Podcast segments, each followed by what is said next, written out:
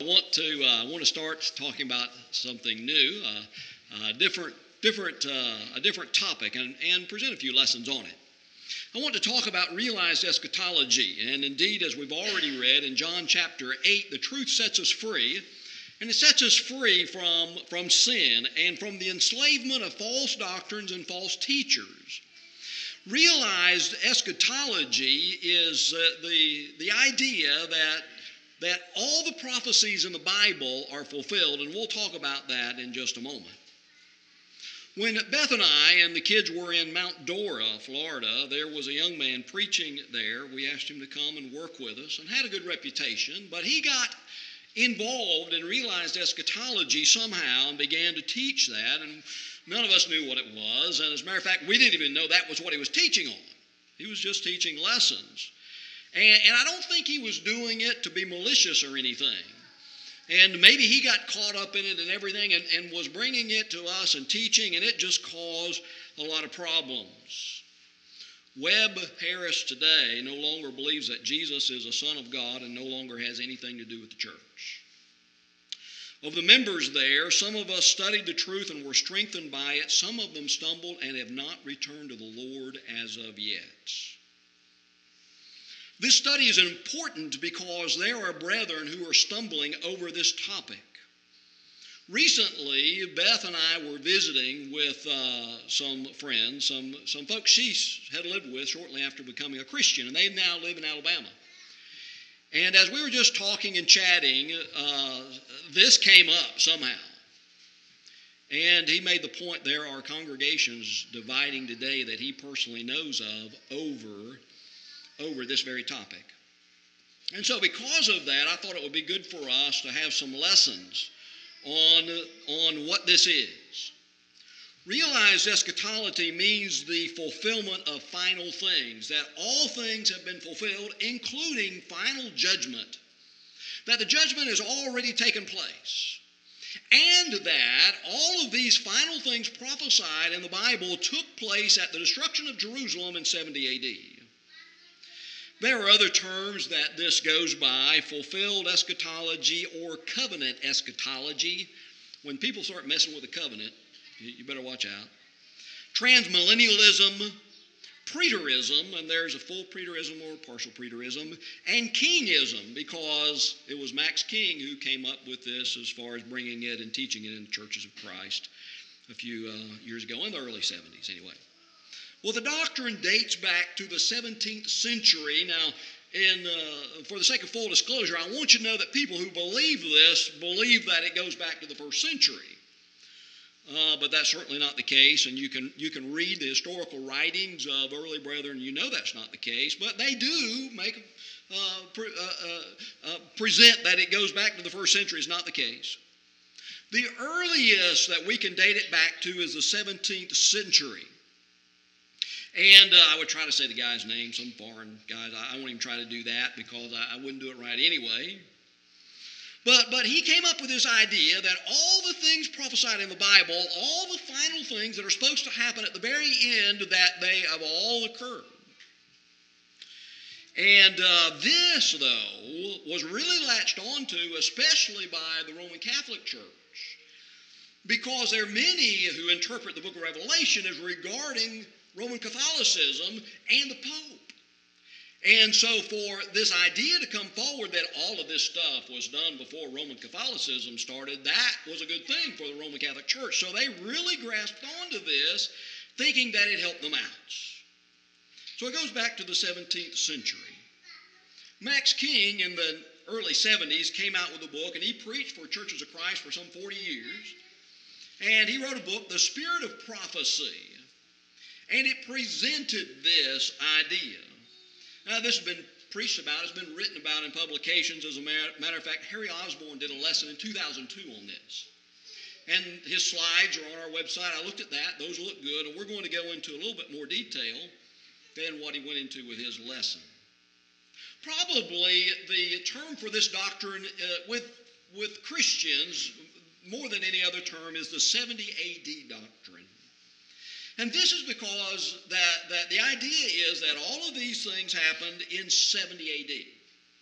Uh, the resurrection, the final judgment, the saints going to be with the Lord, uh, the, the, the, uh, um, uh, those who had died living in sin are uh, cast into hell. All of that occurred at 70 AD. Um, they take, just so you know, all of the teaching from the book of Revelation, that all occurred in 70 AD and all the teaching in Daniel relating to the end times, all of that took place in 70 AD. Um, now, now, this is a very perverse doctrine. You, you know, you may say, uh, well, that's ridiculous. You know, we know that the final resurrection hadn't taken place and all this stuff. So this is ridiculous. Why waste time on this? Well, I tell you why because this has been a, a topic or an issue that have caused brethren problems from the first century. And it has shaken brethren, and they have fallen away as a result of it. Like I told you from where we went to church in Mount Dora, I have some very good friends who fell away over this very same thing who have not been able to get their act together since then. And so, so, some of the things I'll mention to you in just a little bit, some of the conclusions that if these things are true, some of the conclusions that you draw, I mean, it's just numerous, the sins that result from it and the false doctrines. Let's go first of all to Second Thessalonians chapter 2, and I want, you, I want to point out that, that brethren were, stu- uh, were, were dealing with this in the first century. And Paul writes these brethren in Thessalonica, and someone had come to them preaching this doctrine that the resurrection was already past. And it was causing them a problem. And Paul says, Look, don't you remember I told you that the apostasy was going to happen and, and, and, and this was the, going to happen, this and that. And he says, says, Don't believe this, don't be shaken. But they were having to deal with this. Let's read verses 1 and 2 of 2 Thessalonians 2. Now we request you, brethren, with regard to the coming of our Lord Jesus Christ and our gathering together to him. Now you'll remember 1 Thessalonians chapter 1, that's when Jesus Christ comes in the clouds with the angels and, and, and the saints who are upon the earth rise up to be with him and take him back to, back to heaven to be with him forever. He said, Now regarding that, verse 2, that you not be quickly shaken from your composure or be disturbed either by a spirit or a message or a letter as if from us to the effect that the day of the Lord has come.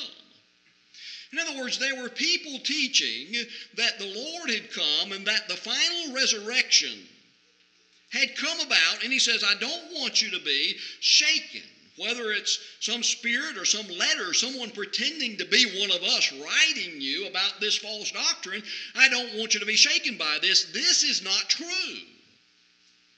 Well, the point is, this was causing brethren trouble in the first century. And it causes brethren trouble today, and that's why we want to take time and look at it. Those who teach such a doctrine, just to remind us, I'm not going to go into all that, Galatians 1, verses 8 and 9, these brethren are accursed who are teaching this. And of those who believe it, that they have deserted God and they're severed from Christ and fallen from grace. This is not one of these issues where you can just have your own opinion and it doesn't affect anything or anybody. That's not one of these issues. Because it greatly affects people, and people are losing their soul their souls over it. Now, I want to talk just a little bit about the sin that results from these doctrines. And I don't know if Max King taught all of these things or not, but I do personally know these are conclusions that brethren draw from this doctrine. Turn your Bibles with me over to 1 Corinthians chapter 11. If it is true that all these things are done and that the Lord has come, the Lord is not to come any more. All of that's over with. The resurrection's over with, the judgment's over with, everything's done. Well, if that's the case, then we should not partake of the Lord's Supper. Because I want you to know what chapter 11 and verse 26 says For as often as you eat this bread and drink this cup, you proclaim the Lord's death until he comes. So if the Lord is, now the reasoning is this, and this, this is faulty on a number of levels, uh, including the understanding of the word until, which they totally messed that up. But this is the reasoning behind it. If the Lord has come and we're to observe the Lord's Supper until He comes, then we're not to do it anymore. So churches and individuals who have who have grasped this doctrine, have taken this doctrine, then reason, well, there's no reason to take the Lord's Supper because we're only to do it until He comes, and He's already come. So we don't do that anymore. Now, down in verses 27 through 32, just to remind you, you know, if Satan in any way can get us to believe that we're not to partake of the Lord's Supper anymore, well, well, we're doomed to eternal damnation because of that. Because look at what happens when we when we don't even partake of it right, much less don't take of it at all. And without reading all of that, just look at verse 30. For this reason, many of you are weak and sick, and a number sleep. In other words, they weren't partaking the Lord's Supper the right way, so people were spiritually dying because of that. And you can imagine if you were to get it out of, the, out of a church completely. And you think of other religions and you think of some of the denominations and partake of it once a month, once a quarter, once a year. The less frequent, the better as far as Satan is concerned. And if you never partake of it, that's even better. And look also at verse 32. But when we are judged, we are disciplined by the Lord so that we will not be condemned. You see, partaking of the Lord's Supper in the wrong way results in condemnation.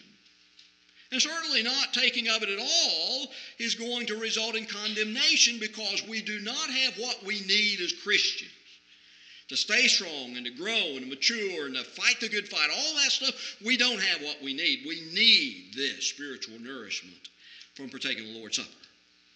Well, this doctrine of realized eschatology or final things all being fulfilled in 70 AD results in wiping out the Lord's Supper. Go with me also to 1 Corinthians chapter 15. And let me pull out just one more.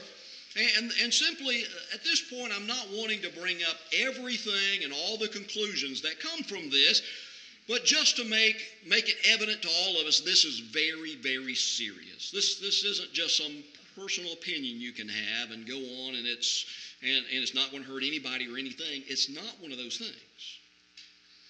In 1 Corinthians chapter 15 and verse 24, if the Lord has already come and the judgment is already already passed and, and, and, and all that is done, then Jesus does not rule over God's kingdom any longer.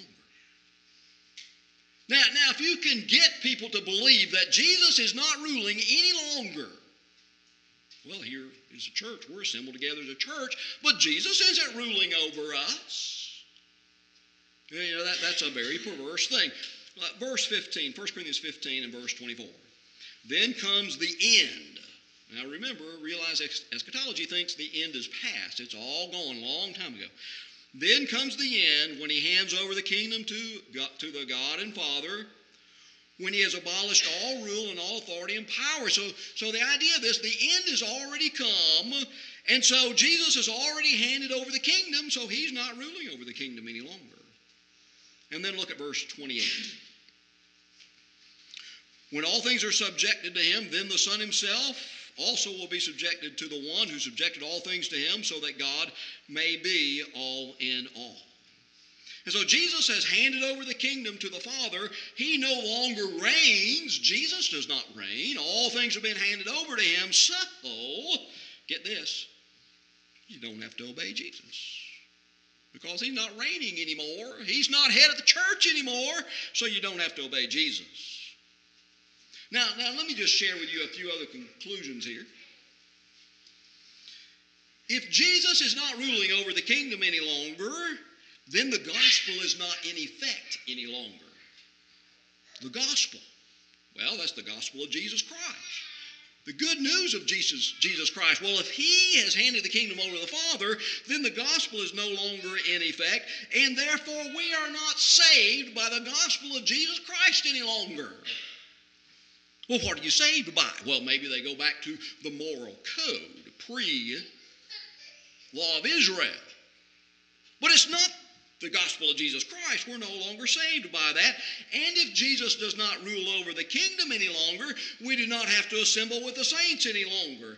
And we do not live under the law of Christ any longer. And we do not have to obey the word of God any longer. You see how that's just a domino effect. If Jesus is no longer ruling over the kingdom and judgment is passed, so guess what? We're not going to be judged because it's already passed. Realize eschatology is an extremely perversive doctrine that results in sin in many areas. Now, for the rest of the night, and, and what I've chosen to do, because I know this is very complex, is to take small chunks. So I've got one more point in the lesson tonight. And what I want to leave you with before we conclude, and we're going to look still at about six or eight scriptures tonight, is I want to show you that just on the surface, there's no way this doctrine is true. Absolutely no way that it's true. And if we simply want to go to the scriptures, the simple truth of the scriptures, we can see this is not true. Then, in lessons to come up, I want to take some of the components and I want us to examine some of the phrases and the buzzwords so that if you're ever approached by it, you ever hear someone start talking about this, you know immediately, I know where this is going. So I want to familiarize you with that. And uh, I, I, quite honestly, I've, I've got a basic roadmap of these things, but I don't know how many lessons we're going to be talking about. It could be, could be a couple more. So. First of all, I want to make the point that whenever there is a doctrine such as this, almost always we see immediate contradictions with basic scripture. Let me give you some examples. One of the doctrines of Calvinism is that a baby is born in sin because it inherits the sin of Adam. Well, Ezekiel chapter 18, verses 4 and 20 tells us plainly that nobody inherits anybody's sin. So it's very easy to understand. No, we do not inherit anybody's sin. We do not inherit the sin of Adam. We are not born with anybody's sin. Of course, there's other scriptures that would talk about that. Especially Jesus, who says we must repent and become like little children. If little children are sinners, then we're all going to hell, you see. It just doesn't make sense. Let me give you another example. We don't have to be baptized to be saved. A doctrine that started with the Gnostics and then was adopted by Reformed denominations, Lutheran and Calvin and others. And it's very simple. You look at Mark 16, 16, he who believes and has been baptized shall be saved. Do you have to be baptized? Of course you do. In 1 Peter chapter 3, verse, verse, um, verse 21, that there's an antitype which now saves us, namely baptism. So, this doctrine that you don't have to be baptized to be saved is ridiculous, just looking at some simple scriptures. Let me give you one more example. That God has predestined some people to be lost in hell and there's nothing they can do about it. You know, Calvinism, that's part of that doctrine. The other one is he's predestined some to go to heaven and there's nothing they can do about that. But the bad part of that is that God chose some people to go to hell and there's nothing they can do about it. But then 1 Timothy chapter 2 verse 4 tells us that God desires all men to be saved and come to the knowledge of the truth. So who are you going to believe? Simple Bible scripture or some false doctrine? Realize eschatology is like this. There are just some very plain Bible scriptures that would show us there's just no way this is true. And that's what I want to look at right now. And then in some future lessons, we'll look at some of the particulars so you're a little more familiar with the doctrine. Let's go first of all to John chapter 5. And here is John teaching. And uh, I mean, here's Jesus teaching as recorded by John. John chapter 5, verses 28 and 29. Now, Jesus is talking here about the resurrections. He says, Do not marvel at this, for an hour is coming in which all who are in the tombs will hear his voice and will come forth. Now, he says, All those who are in the tomb, that's not going to leave anybody in a tomb. Well, you know as well as I do, we, there are corpses in tombs today. You know, sometimes we exhume those bodies. You might have seen on TV or the news or something. Sometimes they're exhumed. We know they are there. And, uh, and you know what? We're adding more and more to tombs every day. Now, realize eschatology says this is all done away with. I mean, everything that's prophesied in the Bible is already complete. There is not one thing you can find in the Bible that's not already happened. That's this 70 AD doctrine. Well, I don't think that's true.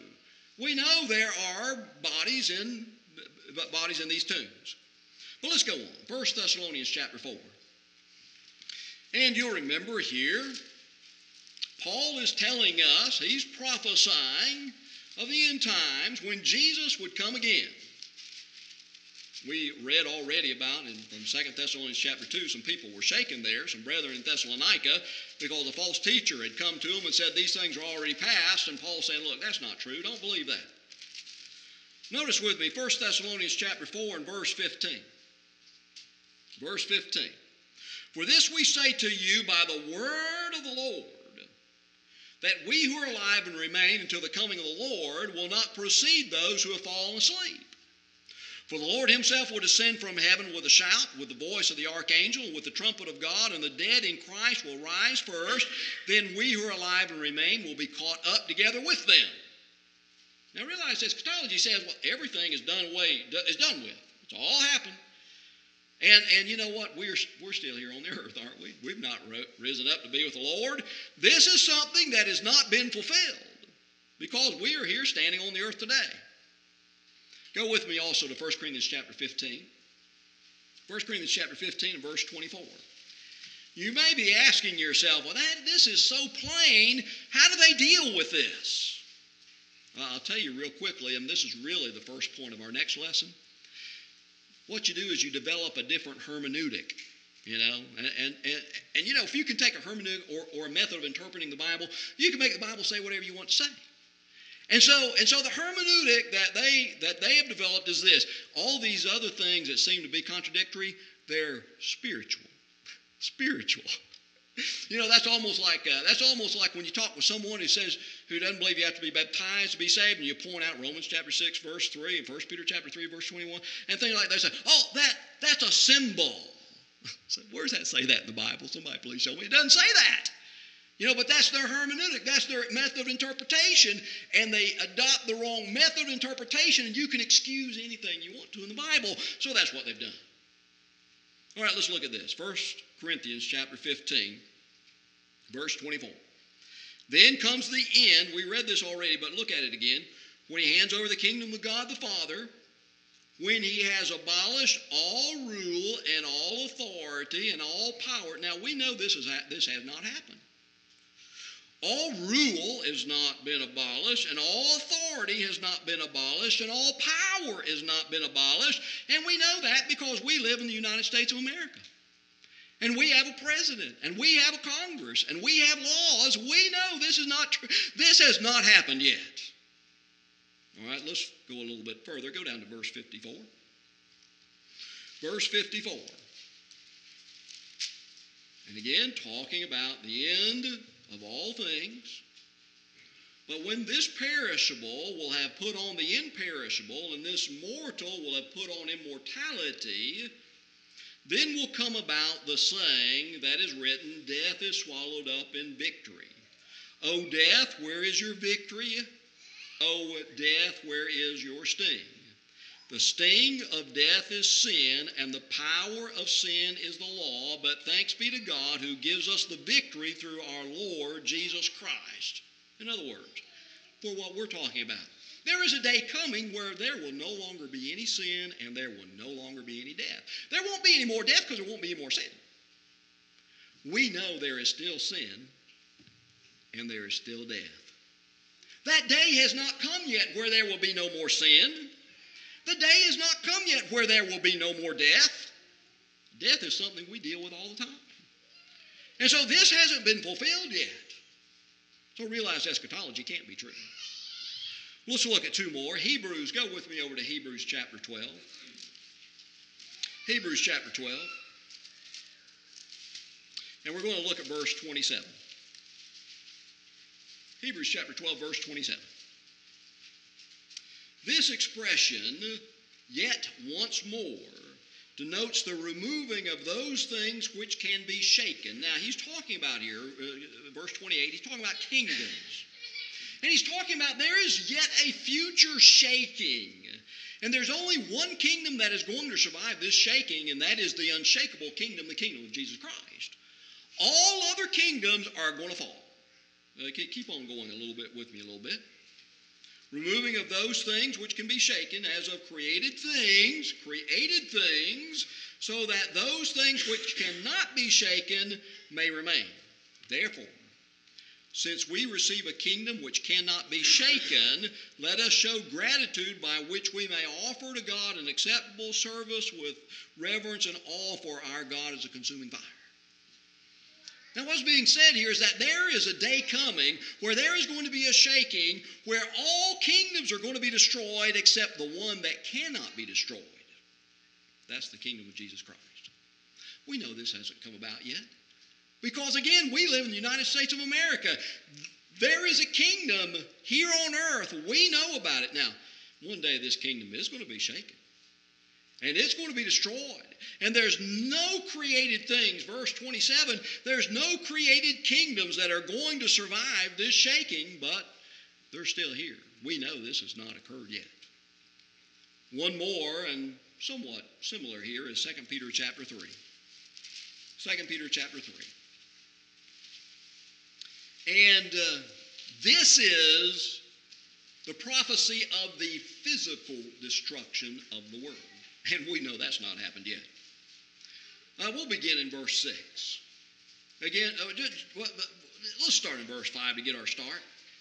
For when they maintained this, it escapes their notice that by the word of God the heavens existed long ago, and the earth was formed out of water and by water, through which the world at that time was destroyed, being flooded with water. Now, I, I want to call to your attention those that we would study with, um, particularly the Jehovah's Witness, they, they don't think this is true.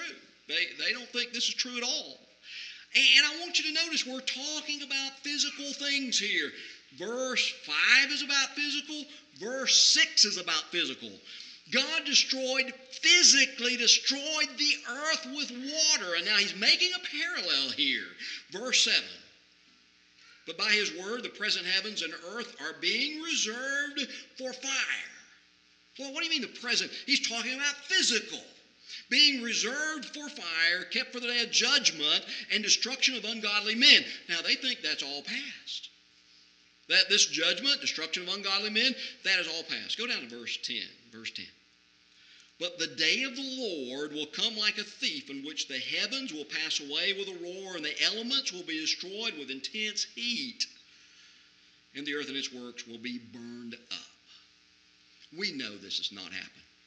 This is talking about physical destruction, just like the flood. And, the, and God is going to destroy, physically destroy the earth again. And this time it's not with water, but it's with fire. And we know that has not happened yet.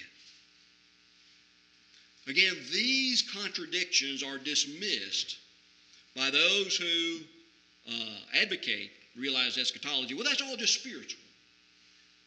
That's all spiritual. Not talking about physical things, not talking about literal things. That's just all spiritual. And we'll talk about this, uh, this hermeneutic uh, in the next lesson, Lord willing. But what I want to leave you with tonight is just an idea of what this is 70 AD doctrine that everything is done. Everything in the Bible has been fulfilled, and the end times things fulfilled at 70 AD with the destruction of Jerusalem. It was all taken care of. Nothing, whether it be the book of Revelation or the things later in Daniel, none of that is still to be done. That's all done. And uh, I want to leave you with the idea of the perversity of this doctrine. That it's just not a personal opinion we can have, and, and, and it's just okay. And also, I want to leave you with the idea that there's no way this can be true. Absolutely no way. And so we'll continue on, look into things a little bit more deeply, look at the buzzwords and phrases so if you ever hear it, you'll know exactly where this is coming from. Because I'll tell you something and I'll stop. Individuals who bring forth doctrines like this, they don't come up and they don't say, Look, I, I want to tell you something that's going to shake your faith. And I'm going to tell you something and teach you something that brethren are dividing over, and that there's some people that they've lost their souls over this. That, that there's brethren right here in 2 Thessalonians chapter 2 that they were being shaken over and they were following. I'm going to teach you this doctrine. They don't come in that way. They sneak it in. a little bit at a time, just as the Apostle Peter talks about in 2 Peter chapters 1 and 2. So we have to watch out and know what's going on. All right, appreciate your kind attention. Lord willing, we'll continue later on. Let's get our songbooks out. We'll offer the invitation, number 588. I'll live on. The day is yet coming in which the Lord will return. He'll bring with him all those in Christ Jesus who are asleep, those who have passed away, and those of us who remain here upon the earth. If it were to happen right now, all of us as Christians, we would rise up to be with the Lord, and we will live on. Isn't that a great concept? I, I know you think about it like I do. Isn't it wonderful to know that you are immortal? Isn't that what people want? And you are immortal as a Christian. Well, if you're not a Christian, you can put on Christ and look forward to that day to live on forever. What must you do? Believing in Jesus Christ to be the Son of God, repenting of your sins. What, what does that mean? Just means turning away from the wrong to do those things that the Lord would have you to do. Make your confession that Jesus Christ is the Son of God and be baptized for the remission of your sins. You'll be washed in the blood of the Lamb, made a child of God, and you too will live on. If we can help you at all tonight, won't you come to the front as we stand and sing?